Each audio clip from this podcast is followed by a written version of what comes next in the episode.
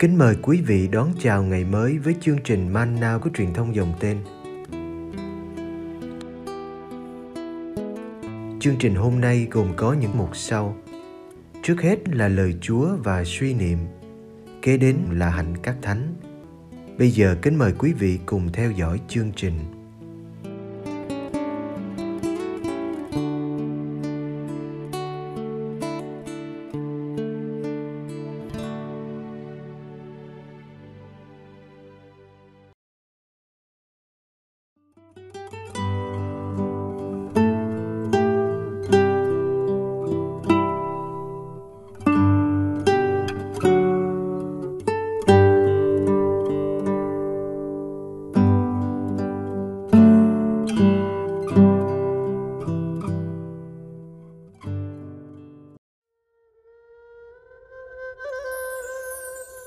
Dụ ngôn hạt cải Luca chương 13 từ câu 18 đến câu 19 Vậy người nói, nước Thiên Chúa giống cái gì đây? Tôi phải ví nước ấy với cái gì? Nước Thiên Chúa giống như chuyện một hạt cải, người nọ lấy gieo trong vườn mình. Nó lớn lên và trở thành cây, chim trời làm tổ trên cành được.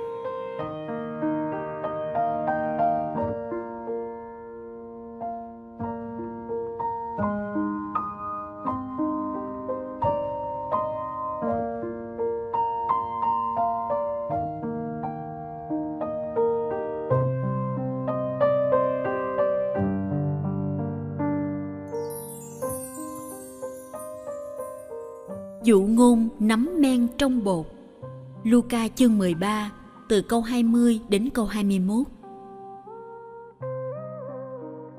Người lại nói, tôi phải ví nước Thiên Chúa với cái gì? Nước Thiên Chúa giống như chuyện nắm men, bà kia lấy vùi vào ba thúng bột, cho đến khi tất cả bột dậy men.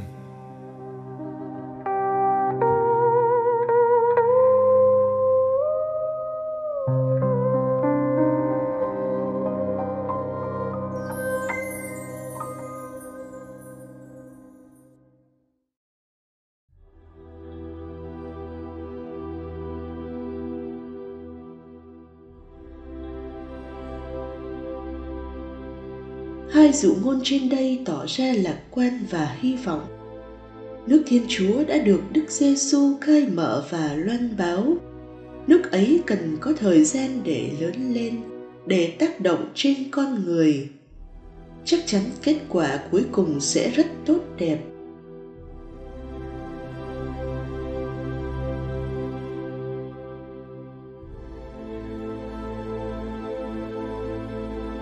Một người đàn ông ném vào khu vườn của mình một hạt cải nhỏ bé. Ông có ước mơ mong mỏi gì không? Vậy mà theo thời gian, hạt cải ấy đã lớn lên và trở thành một cây. Cây vững đến nỗi chim trời đến làm tổ trên cành của nó được. Đức giêsu muốn làm nổi bật sự phát triển mạnh mẽ của nước trời, lớn lên và trở thành là một tiến trình do thiên chúa dẫn dắt. Bất chấp những khó khăn trong hiện tại, nước trời vẫn cứ lớn lên, để rồi sẽ là nơi trú ngụ cho nhiều người ở khắp nơi tìm đến.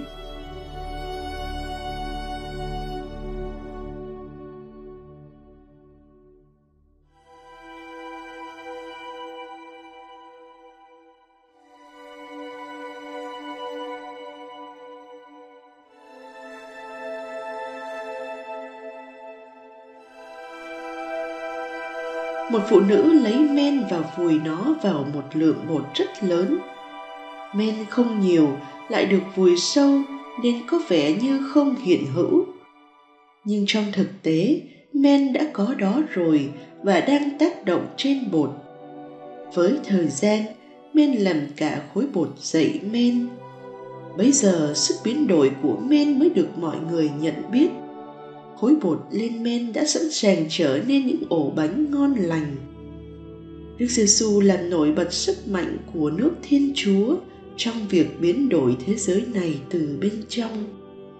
Chính sự tiếp xúc trực tiếp, sự thâm nhập của men vào bột đã tạo ra sự biến đổi kỳ diệu ấy.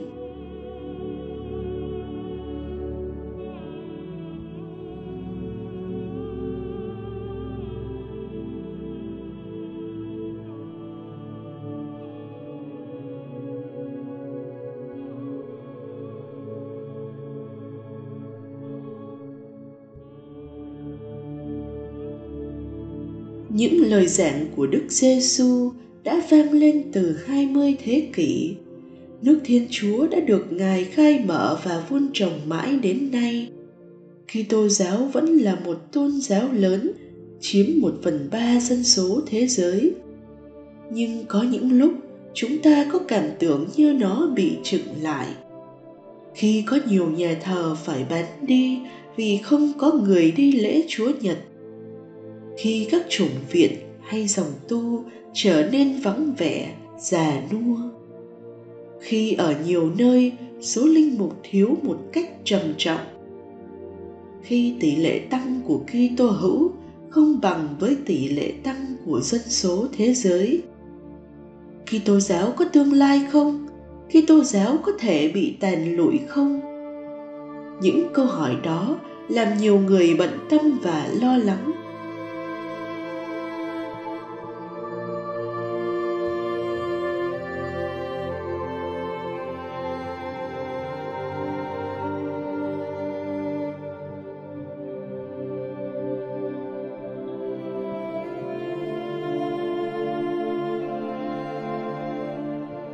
hai dụ ngôn của Đức Giêsu hôm nay đem lại cho ta niềm lạc quan.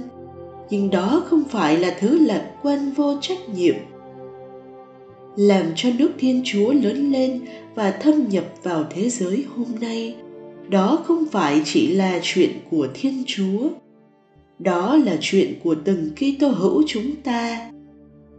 Để hạt cải thành cây, cần một chút chăm bón ai trong chúng ta cũng là một nhúm men nhỏ được vùi trong đống bột. Đống bột của trường học hay công ty, của một tập thể hay cộng đồng.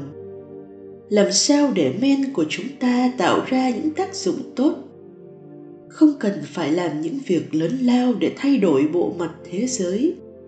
Chỉ xin làm một nhúm men nhỏ để đến với những người tôi gặp hôm nay.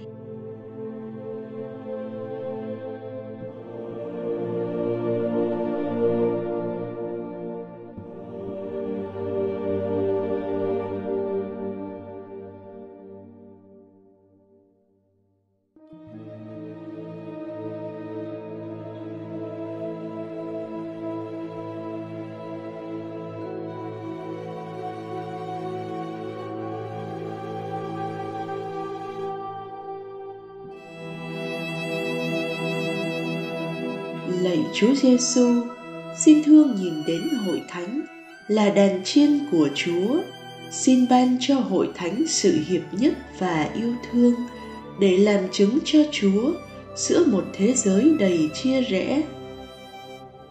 Xin cho hội thánh không ngừng lớn lên như hạt lúa, xin đừng để khó khăn làm chúng con chùn bước, đừng để dễ dãi làm chúng con ngủ quên.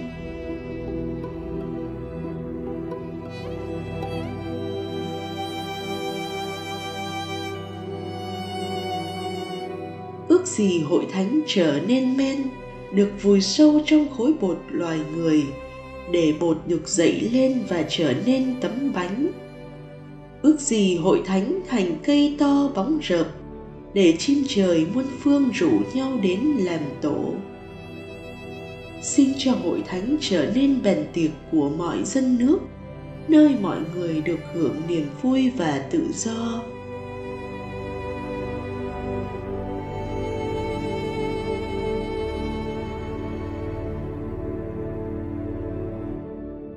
Cùng, xin cho chúng con biết xây dựng một hội thánh tuyệt vời, nhưng vẫn chấp nhận cỏ lùng trong hội thánh. Ước gì khi thấy hội thánh ở trần gian nhân loại nhận ra nước trời ở gần bên. Amen.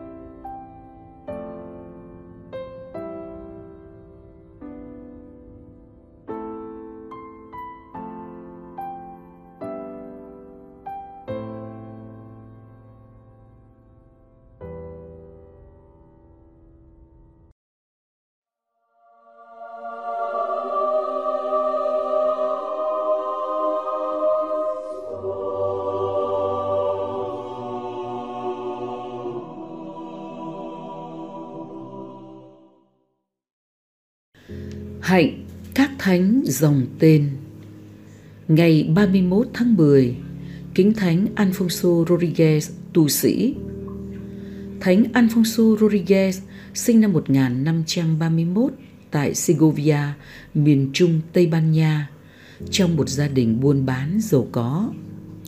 Vì cha mất sớm nên mới ở tuổi thiếu niên, Ngài đã phải thay cha điều khiển công việc kinh doanh. Năm 26 tuổi, Ngài lập gia đình và sinh được ba người con.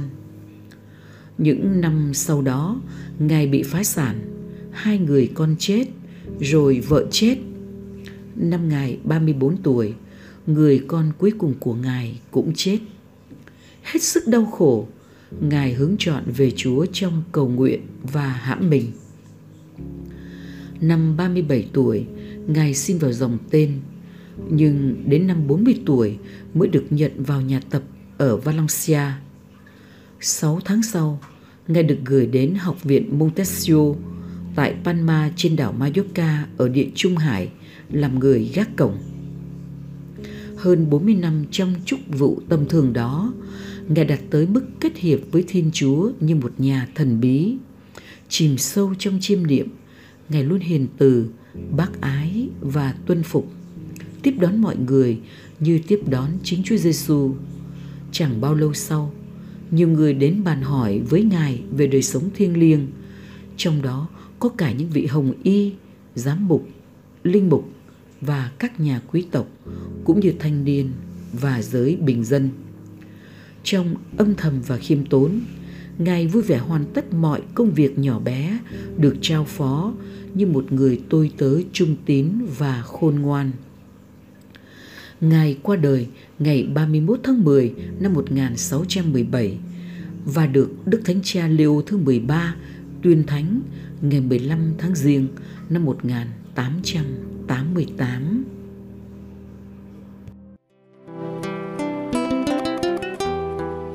Cảm ơn quý vị đã theo dõi chương trình. Kính chúc quý vị một ngày mới tràn đầy niềm vui và ân sủng của Chúa và mẹ Maria.